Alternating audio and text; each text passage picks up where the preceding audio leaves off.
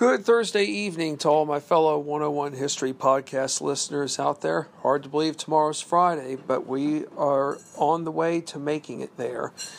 Well, um, it's good to be back on the air, and we have another um, exciting um, chapter, or not so much chapter, but another um, exciting but yet um,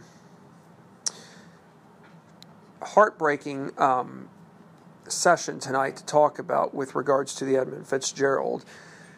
What we're going to be discussing tonight is the Fitzgeralds, the saga, or not so much the saga, but the final um, part of her final voyage. That is her last night in existence, the night she would ultimately fall out of sight.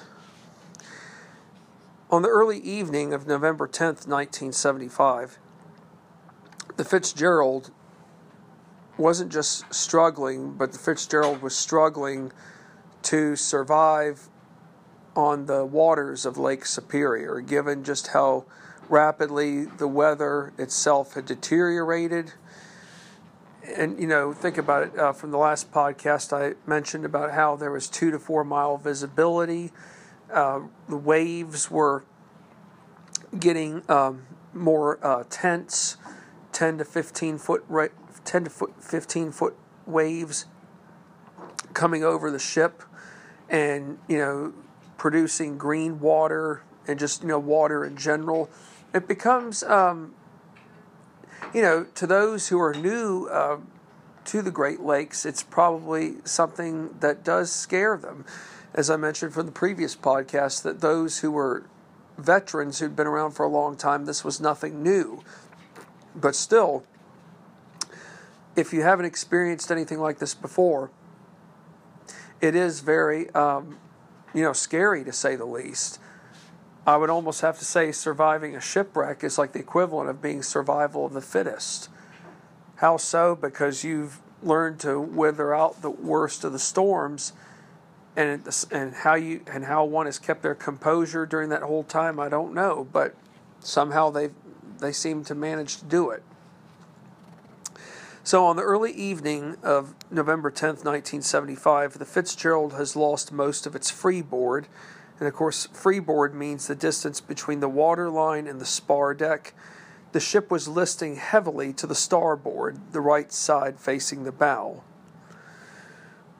And when a ship is listing, that means that it's um, that it's not obviously an, on even ground.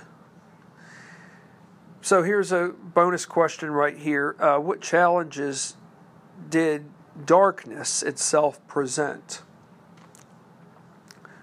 The, the challenges were more than just one um, aspect.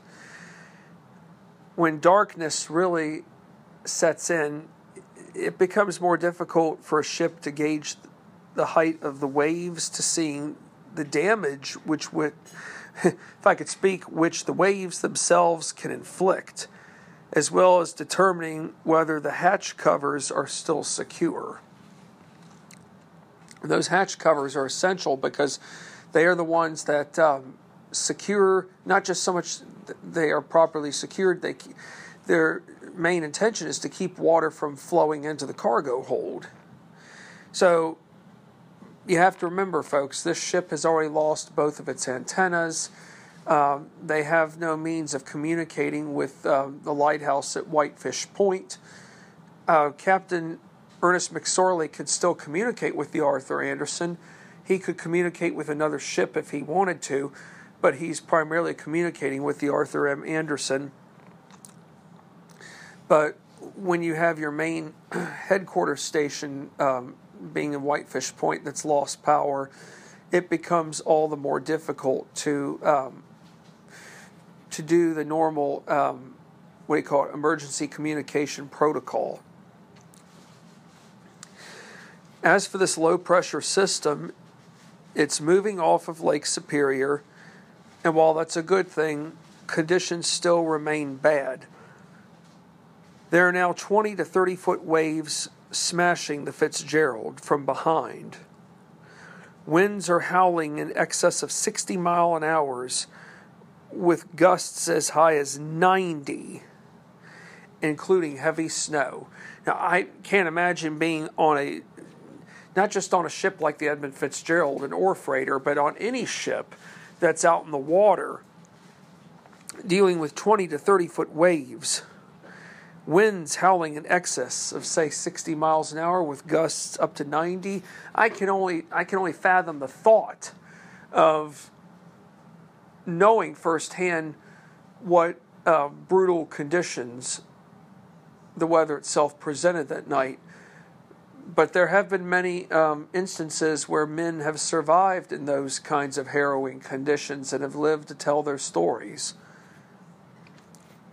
Of course, one would wonder, if you lived to survive that kind of story, why would you go back out in the water and do it again? Well, remember, people, the men who are out on the Great Lakes, this is their livelihood. And they, I don't know if they probably know any better, but this is what they've been trained to do all their life. And many of these men have, have had other family members come before them who uh, spent their lifetime on the water. So it can be a um, a family generation thing, or it just could be someone's love for the water and all the risks that come with it. But I can't say that it would take a special person to be out there even in the worst of conditions with twenty to thirty foot waves and winds of up to sixty miles an hour. Uh, but then again, think about what our European explorers encountered in their day in terms of um, brutal weather conditions, howling winds, um, whether it was Christopher Columbus or Amerigo Vespucci. Any of those European explorers dealt with um, with the unexpected, but yet still made a contributing um, asset to navigational history and to the navigational uh, world of um, exploring uh, the Americas. But anyways, back to our primary segment of the Mighty Fitz, the sinking of the Edmund Fitzgerald. The Arthur Anderson, who has been by the Fitzgerald's side this whole entire time, is ten miles behind the Fitzgerald. Like the Fitzgerald herself, the Arthur Anderson is enduring large waves, one hitting its bridge deck nearly thirty-five feet above the water. The Fitzgerald is running pretty much blind. She's dependent upon the Arthur Anderson for all kinds of uh, communications. As for the Fitzgerald, her she she really has two options by now. That is, number one, to arrive into Whitefish Bay, or to surrender. Well, if I'm Captain Ernest McSorley, I will do everything there is in my power to still make sure that um, that the crew as a whole, including myself, still arrive into Whitefish Point, Whitefish Bay, um, as safe as possible, considering how much um, has already gone on. I mean, think about it. Are you going to surrender out there in the middle of the water? No. If anybody does that, then they ought to be frowned upon as a coward, because, you know, it's one thing to be captain of your ship, but if you aren't going to take responsibility and get the, get your crew through the worst of the weather, then how can you be looked upon as a true leader even in a time of crisis like this one? So at around ten after seven, or I should say seven ten, on the evening of November tenth of nineteen seventy-five, Captain McSorley takes a call from the Anderson. He has received the go-ahead to proceed forward with this, with the target being Whitefish Point, which is about ten to fifteen miles ahead. Now, ten to fifteen miles, you know, when we drive a car, when we're driving by car, for example, in a from point A to point B is only fifteen miles. That doesn't seem long at all. But there's a big difference between being on an ore freighter versus driving your car. Well, of course, you've got to be careful on the road. It's going to take you, it won't take you as slow to get to your destination, whereas by ship and the conditions that the Fitzgerald is enduring, ten to fifteen miles still seems like an eternity. So the Fitzgerald is going to pass to the west of the Arthur Anderson. The Anderson's last known request that was actually recorded, communication that is directly to Captain Ernest McSorley of the Fitzgerald, was as follows. How are you making out with your problems? We are holding our own, Ernest McSorley answered. What do you think he meant when he said we are holding our own? It, to Ernest McSorley, this means that we are we are doing everything there is possible to stay afloat. Yes, we've taken on some water, and yes, we have sustained some damage, but somehow through thick and thin, we're, we have still managed to hold our ground. And Ernest McSorley himself has to remain confident that he could still make it to his final destination. If not, once again, how is the crew going to have confidence in him? The last thing any crew wants is a captain who is unsure all the time. Captains have to be trained to deal with just about anything that is unexpected. And that also would mean dealing with a wave that could be twenty-five feet long, or, or should say twenty-five feet high. I mean, you know, captains have to, they have seen just about everything, not just as captains, but in the years before reaching that rank. Being a captain of a ship just doesn't get handed to you overnight. It's something that has to be um, worked upon for a number of years.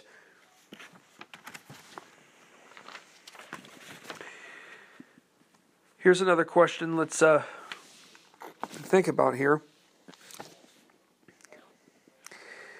Was Captain Ernest McSorley worried at any given point in time that his ship, the Fitzgerald, appeared appeared to be in some form of danger, given that she had already started to list more heavily on the starboard side?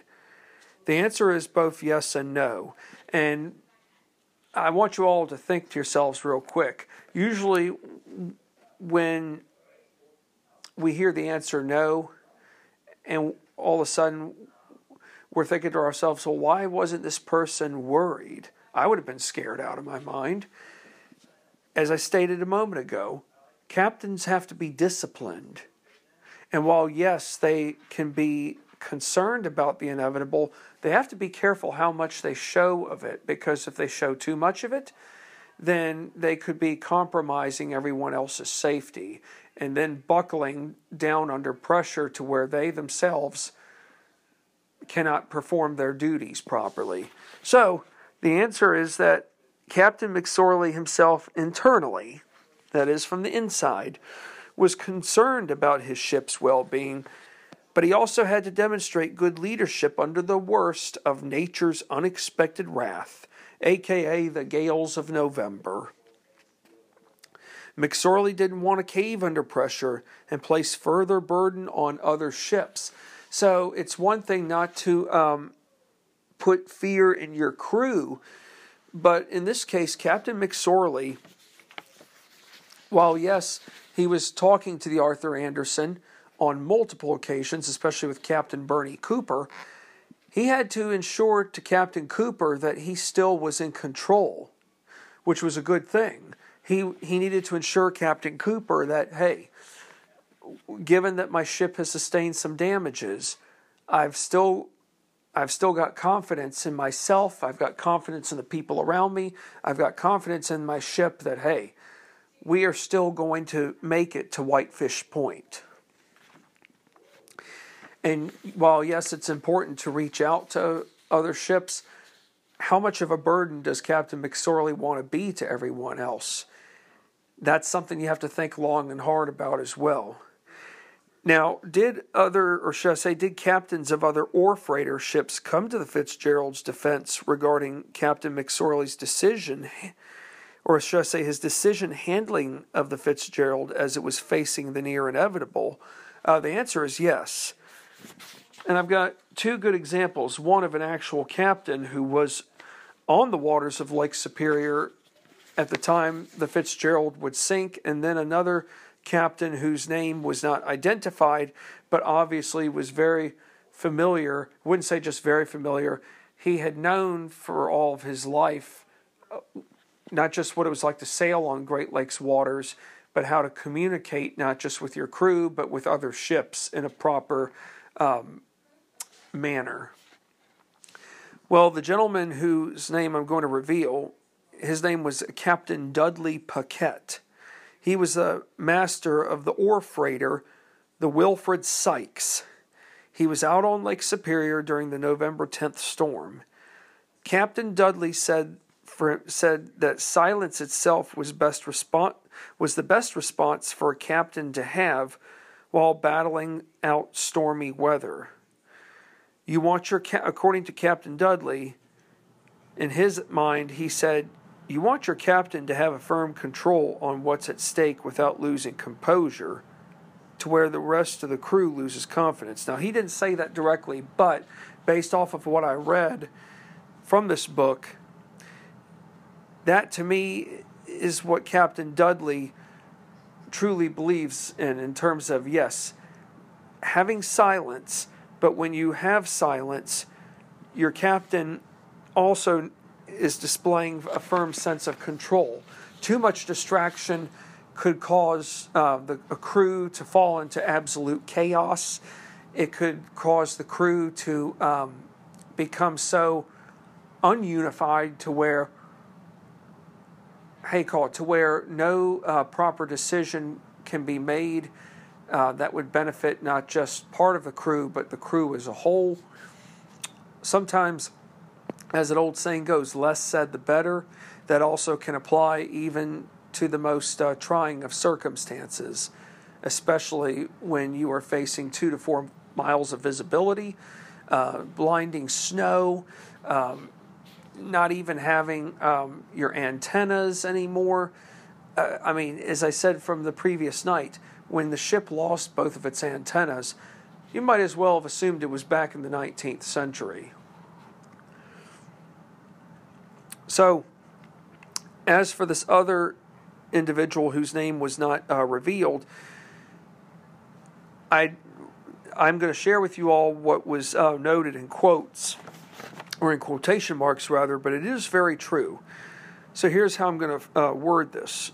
Another Great Lakes captain whose name wasn't mentioned said the following. You don't get on the radio where everyone on the lake can hear you and talk about possibly sinking. If you know for certain that you're going down, that's one thing, but to holler that you might be sinking is asking for trouble. If you make it in okay, you'll be the laughingstock of every boat on the Great Lakes. It ain't professional. What you do is hang on and make a run for it and keep your mouth shut. Gosh, um, I can admit to the to you all right now here, when I first read this, it sounded harsh, but then I read it again, and then I said to myself, you know what? It doesn't sound harsh. This is, um, for starters, this is what tests a man's bravery out on the waters, or a captain's bravery. Not just the captain, but the whole crew's bravery. It's one thing to say to another ship that I'm experiencing some troubles. It's another thing all of a sudden to announce it to everyone.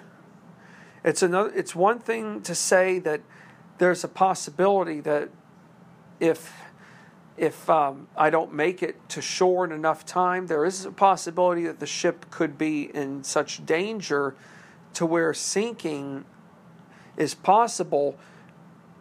But if you announce that to everyone, other crew Other captains are going to think to themselves, hey, did Captain Tom Smith do everything there was in his own power to modify the inevitable? Or did Tom Smith do everything there was before making an announcement over the radio that his ship could possibly sink? So in other words, as a captain, you need to do everything there is possible first before resorting to the inevitable. In other words, you've got to use every capability and every other option available first before you finally just radio in and say, hey, my ship is taking on so much water that it's only going to be a matter of minutes before before we literally can run the risk of sinking. And it is true. You don't want to be the laughing stock. You don't want other captains frowning upon you and saying, man, Tom Smith was a wimp. You know, here he was screaming at the top of his lungs and didn't know how to um, didn't know how to keep his uh, crew under control, or even let alone his own self under control. You know, here he is asking everybody else to bail him out when he can't even um, do the simplest of tasks. So the bottom line is, it's one thing to be in a crisis, but it's how you handle handle yourself in that crisis that will either make or break, not just for who you are as an individual, but it will either make or break for the safety of your crew. So the bottom line is, bottom line is this. You've got to not only be thinking about yourself as a captain, you have to be thinking about your crew, even in the darkest of moments, but you've got to figure out, hey, before I radio anyone for assistance, what can I do on my end to mitigate the worst case scenario? And that's why I, I can have a better appreciation for why Ernest McSorley only communicated with one ship, and that was the Arthur M. Anderson. It wasn't that he didn't have anything against the other ships, but there again, if he communicated with everybody about his problems, um, you know, McSorley himself could be could have been frowned upon by another uh, ship and and those crew people saying, hey, why isn't this guy doing any more? Why isn't he doing more than what he's capable of doing? That's why it makes all the more sense when McSorley said in his final response with the um, Arthur M. Anderson, we are holding our own ground, meaning that, hey, even, on the, even under the darkest of circumstances, we are doing everything there is in our power to stay afloat. And surrendering at this point is the worst option, because if you surrender, there again, you could be frowned upon. And think about it. You could even, if you even live to survive that um, terrible um, wrath of destruction, who knows? Maybe you could be charged for um, neglecting your ship and the and the people who serve below you. I can honestly say this, that... Um, that Captain Ernest McSorley, in my opinion, was a much more braver individual than the entire crew of the Titanic. I say that because the crew of the Titanic purposely ignored all the ice warnings back on April the fourteenth or the fifteenth of nineteen twelve. That the crew totally ignored all the warnings. They were so convinced that with this ship being unsinkable, that it could avoid anything in sight, including a massive iceberg. Well, we all know what happened there when the Titanic uh, decided to take a hard left turn to go starboard, starboard side. What do you know? The worst part of the iceberg's right at the bottom, and the rest is history. The Edmund Fitzgerald wasn't trying to break it. I mean, she broke several records for cargo holds, but she wasn't trying to break a record to get into Whitefish Point. But sadly, here's a story where the crew of the Fitzgerald operated their ship properly. All of the other captains on the ship had done the same, even McSorley himself.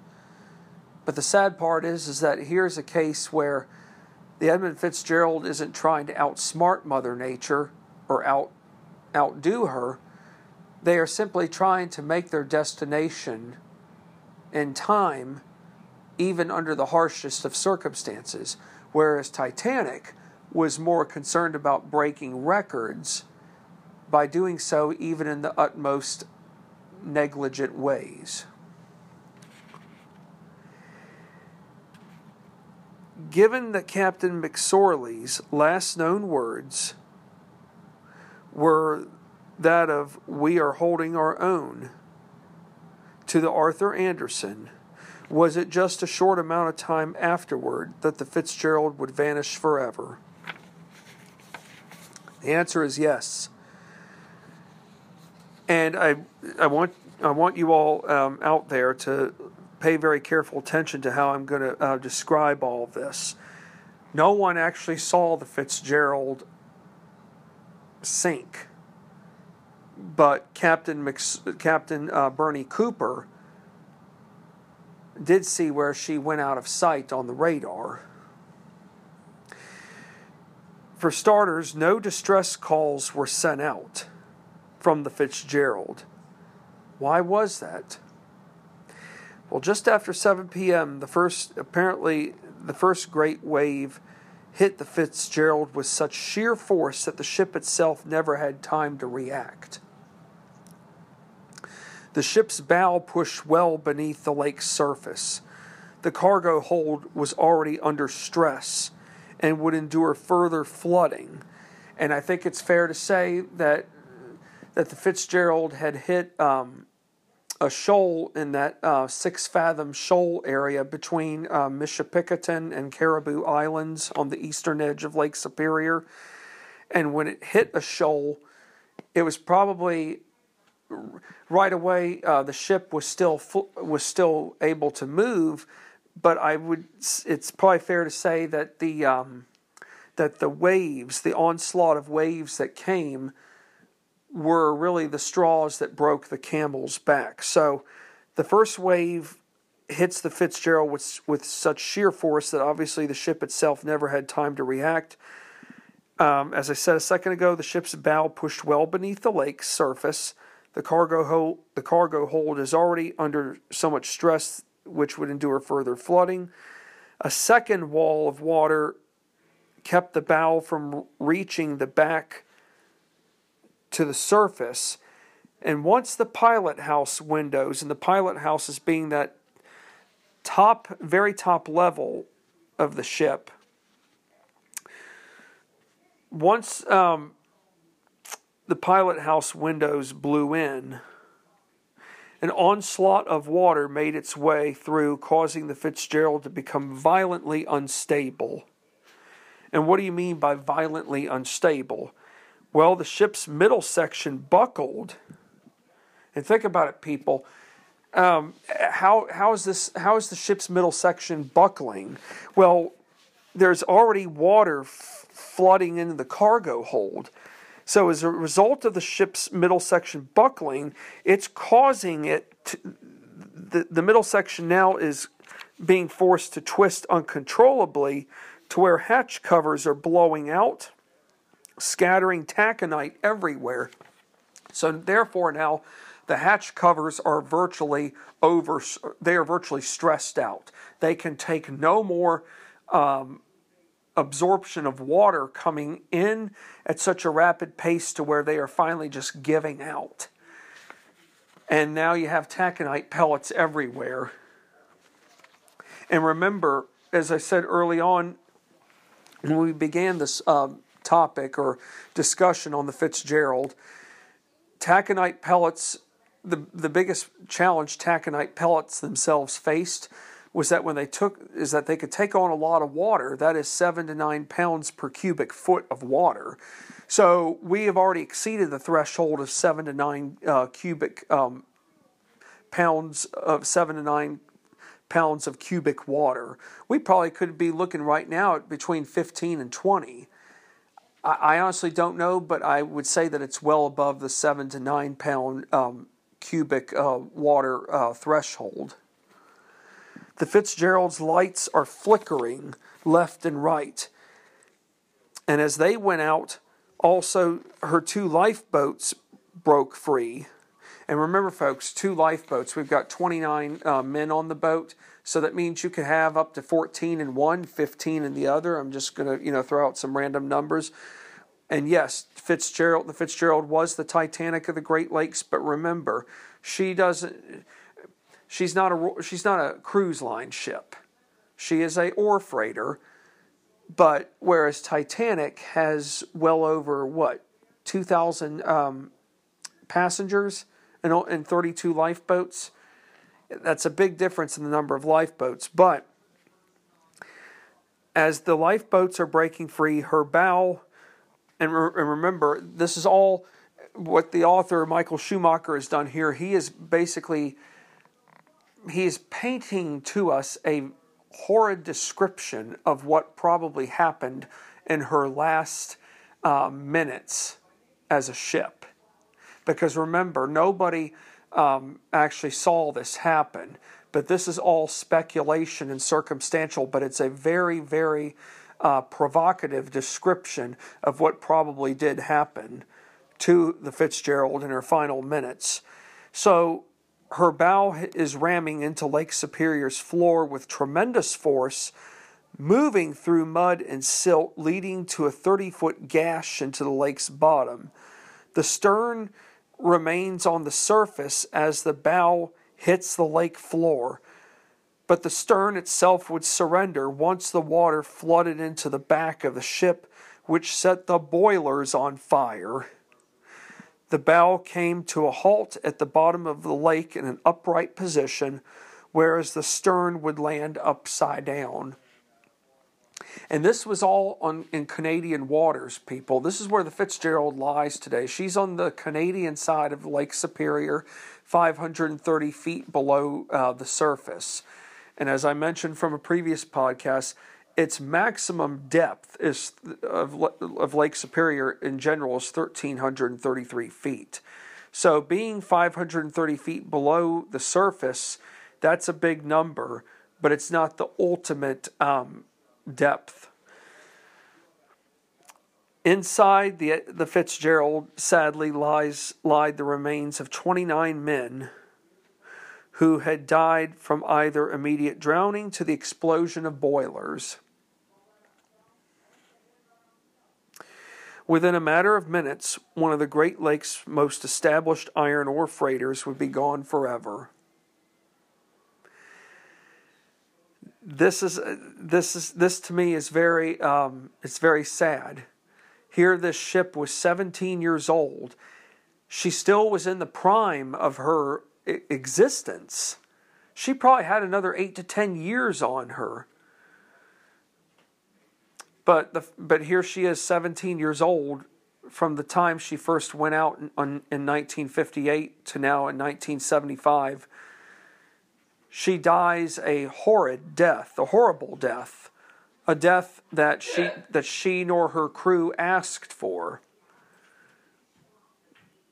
The Fitzgerald, while yes, may have had a few mishaps a few years before nineteen seventy-five, these were mishaps that, while yes, some could have said may have been negligent, but they weren't deliberately. Captain Ernest McSorley never once endangered his crew. Neither did Captain's, uh, Captain Peter Pulser, who was the man before him. Neither did the other two captains as well. This was sadly a situation where Mother Nature got in the way, and Mother Nature prevailed. I do believe it's fair to say that the crew of the ship had known all along that Mother Nature was a very dominant force, and that no matter how well man had improved with uh, technologies in terms of reducing death on the sea, Mother Nature could still throw surprises, or should I say curveballs, left and right. But I cannot imagine being any one of those twenty-nine men aboard the Edmund Fitzgerald the night she went down. I can't imagine what might have been in their thoughts. They didn't have really any time to prepare for this. They had no time to abandon ship. They were taken away in a matter of minutes. Their life was gone. For, for some of these men, they were on the verge of retiring. And all that was taken away from them.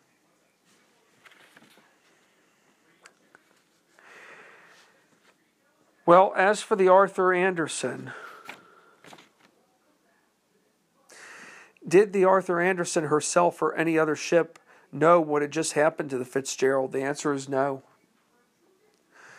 Captain Bernie Cooper did make out three other ships from a distance, being the Nanfrey, Avafors, and Benfree, whose lights he saw. The, these three ships all departed Whitefish Bay. Captain Cooper didn't see the Fitzgerald. What I should point out here is this. The Fitzgerald itself disappeared near Mishapikatan Island. It vanished from radar when the snowstorm and heavy waves took over the radar screen, that of the Arthur Andersons. This is fair to say that ships on the Great Lakes had a history of going missing in big storms, only to appear later on in calmer waters despite sustaining some form of damage. Well, why is it that so many other ships had luck, but why not the Edmund Fitzgerald? I mentioned this briefly last night, and I am going to mention it again in another podcast. And as a matter of fact, in another podcast, I will um, talk about Gordon Lightfoot's song, "The Edmund Fitz, the Wreck of the Edmund Fitzgerald," because it is a very powerful song. I've listened to that song multiple times, not with what I've been talking about right now, but in general. Um, as a matter, matter of fact, about five or six years ago when I first l- heard the song, I wondered what it was about. So finally I took the initiative to find it out, and what do you know? It was about a s- ship that sunk, the one we're talking about. I also learned why this ship was so significant to the hearts of so many on the Great Lakes.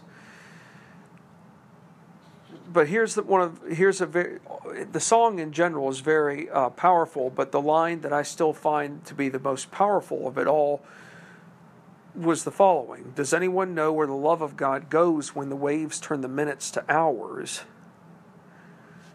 Well, as we all know, uh, God loves us. God is always looking after us, even in the darkest of times.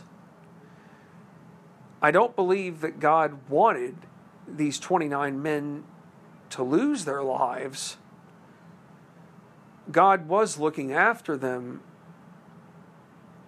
in this time of uncertainty. God also knows, God himself knows that he's not Mother Nature. He didn't tell Mother Nature to do all this, to wreak all this havoc on a ship, only for all twenty-nine men to lose their lives. It might be fair to say that given how quickly everything happened, is it fair to say that maybe it was a blessing that these men were not uh, fighting the high seas with the life jacket on, screaming for help, wondering if help itself would arrive, wondering if, hey, out in the pitch black at night, would it, would a ship's light from a distance recognize them? Who knows? And think about this too. Hypothermia sets in. Hypothermia doesn't, it doesn't take long for hypothermia to set in when the temperature of the water is below thirty degrees. You only have a short amount of time to live. And even if you do have a life jacket on and you're swimming for help, there's no guarantee that you might even last. The bottom line is the waves having turned into hours meant that Mother Nature was not going to relent, that no matter what direction or course a ship was taking at that not on that day and into the night, Mother Nature's presence was going to be felt. And while yes, ships had dealt with the way with difficult waves for minutes, on this night of November tenth, nineteen seventy-five, the waves presented a different course. And even to Captain Ernest McSorley, he had never seen waves this rough. The bottom line is, is that it's one thing for one wave to come along and and, and inflict um, harm to your ship. It's another thing for what lies below, and then being the shoal, but then an additional wave or two or multiple themselves that can be the straw that breaks the camel's back. Captain Bernie Cooper and his uh, and one of his uh, mates below him, Morgan Clark, used every capability to locate the Fitzgerald on Lake Superior towards Whitefish Point. But all signals to communication with other ships came back negative. Captain Cooper himself called out on the Coast Guard in Sault Ste. Marie, Michigan. I was really blown away at this. Captain Cooper realized that no one at the station was really concerned about the Fitzgerald. My gosh, here we are in the middle of a bad storm that is not letting up.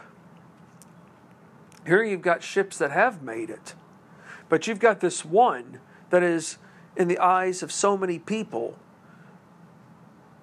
not just mighty, not just grand, but a ship that everyone has looked up to for seventeen years, up and down Lake Superior and making its way into Toledo, Ohio, you know, given that she was the Toledo Express every time she went that way. The bottom line is, how could one not be concerned about the well-being of the Edmund Fitzgerald? This is a good case of being pure ignorant.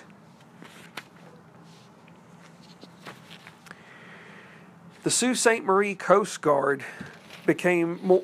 The, the reason why the Sault Ste. Marie Coast Guard wasn't as concerned about the Edmund Fitzgerald, probably in my opinion, was because they all assumed that she would make her way back. If she went out of sight on the radar, or if she went out on went off the radar sight, she would find a way to reemerge.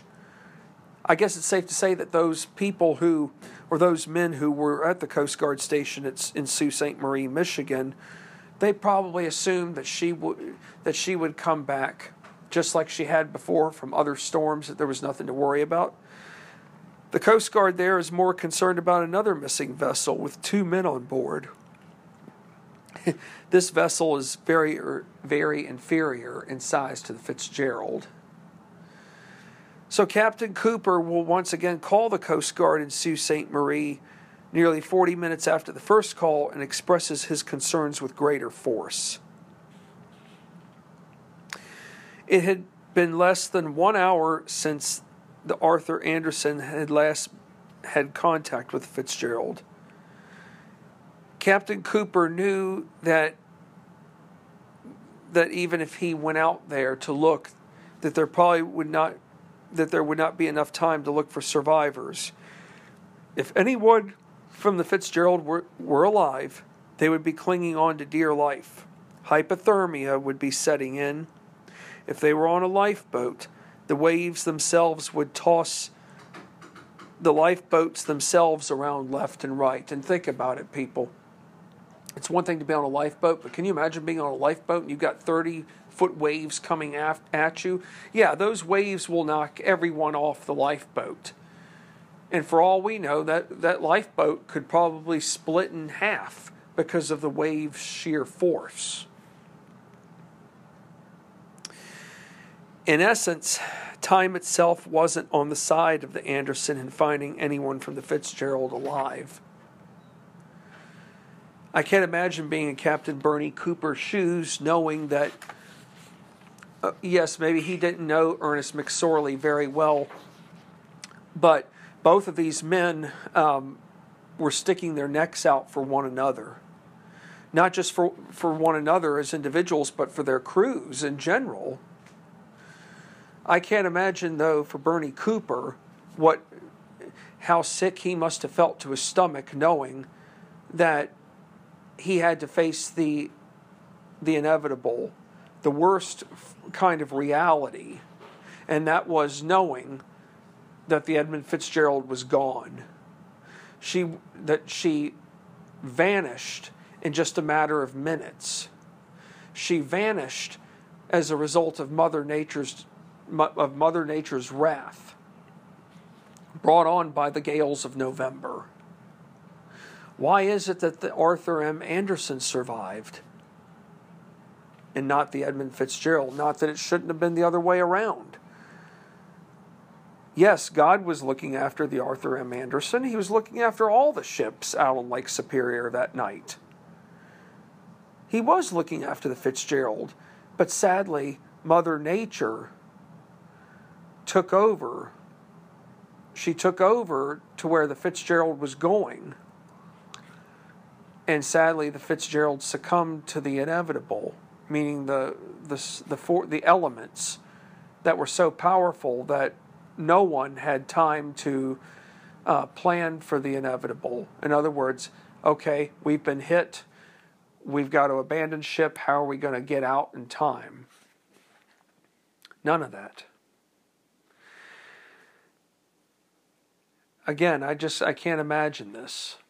You know, it's one thing to to hear about, um, to see reenactments on television of shipwrecks, or it's one it's one thing to hear, um, and I've obviously seen this on T V from years past, um, documentaries on Titanic, especially after the the movie from the late nineties with James Cameron's A Titanic, about um, survivors who recalled seeing the Titanic sink. So you have to ask yourself, what if this had been me? What if I had been on a ship like the Fitzgerald, and all of a sudden I didn't have time to say goodbye? I didn't have time for anything. Death just took me without any preparation for it. It's one thing to pass away, but we don't even, but we as individuals don't always get to control how we wish to go. Do you, none of those twenty-nine men who died got the chance to say goodbye to their loved ones. So this is a very a, a very powerful um, ending for tonight's podcast, and and knowing that this ship um, is no longer, it's not that it's no longer around, but that she was taken well out of her prime. I mean, she was already in her prime, but she had so many more years to go. What I do know is this, is that the Arthur M. Anderson, believe it or not, the, the ship that uh, Bernie Cooper captained, it's still in existence today. It's it's still out on the waters at nearly seventy years of age. The next podcast we're going to be talking about, people, is we're going to now start talking about the inquiries, the investigations as to what uh, science, not just scientists, but uh, members of the, uh, what we would think of today as the National Transportation Safety Board, will be investigating their um, their theories or what they believe caused the Fitzgerald to sink. And I think that should be very fascinating because, you know, if you ask me, what do I think caused the Fitzgerald to sink? Well, I personally, I, I think it's possible that, yes, she hit a shoal, but that the shoal alone, depending on where she was when she struck it, it wasn't enough to um, flatten the hole out. But obviously, with all the deadly um, nat- forces of nature being those huge waves and the poor visibility, all of that, all of those other factors on top of the ship hitting the shoal earlier combined for the ship's ultimate uh, demise and a violent death. But as I mentioned a moment ago, we'll have to find out more in our next podcast session. Thank you for um, listening in tonight, and just remember, people, that those who risk their lives on the sea, whether they're commercial fishermen or um, or who serve on a laker ship, those men and women are risking their lives left and right.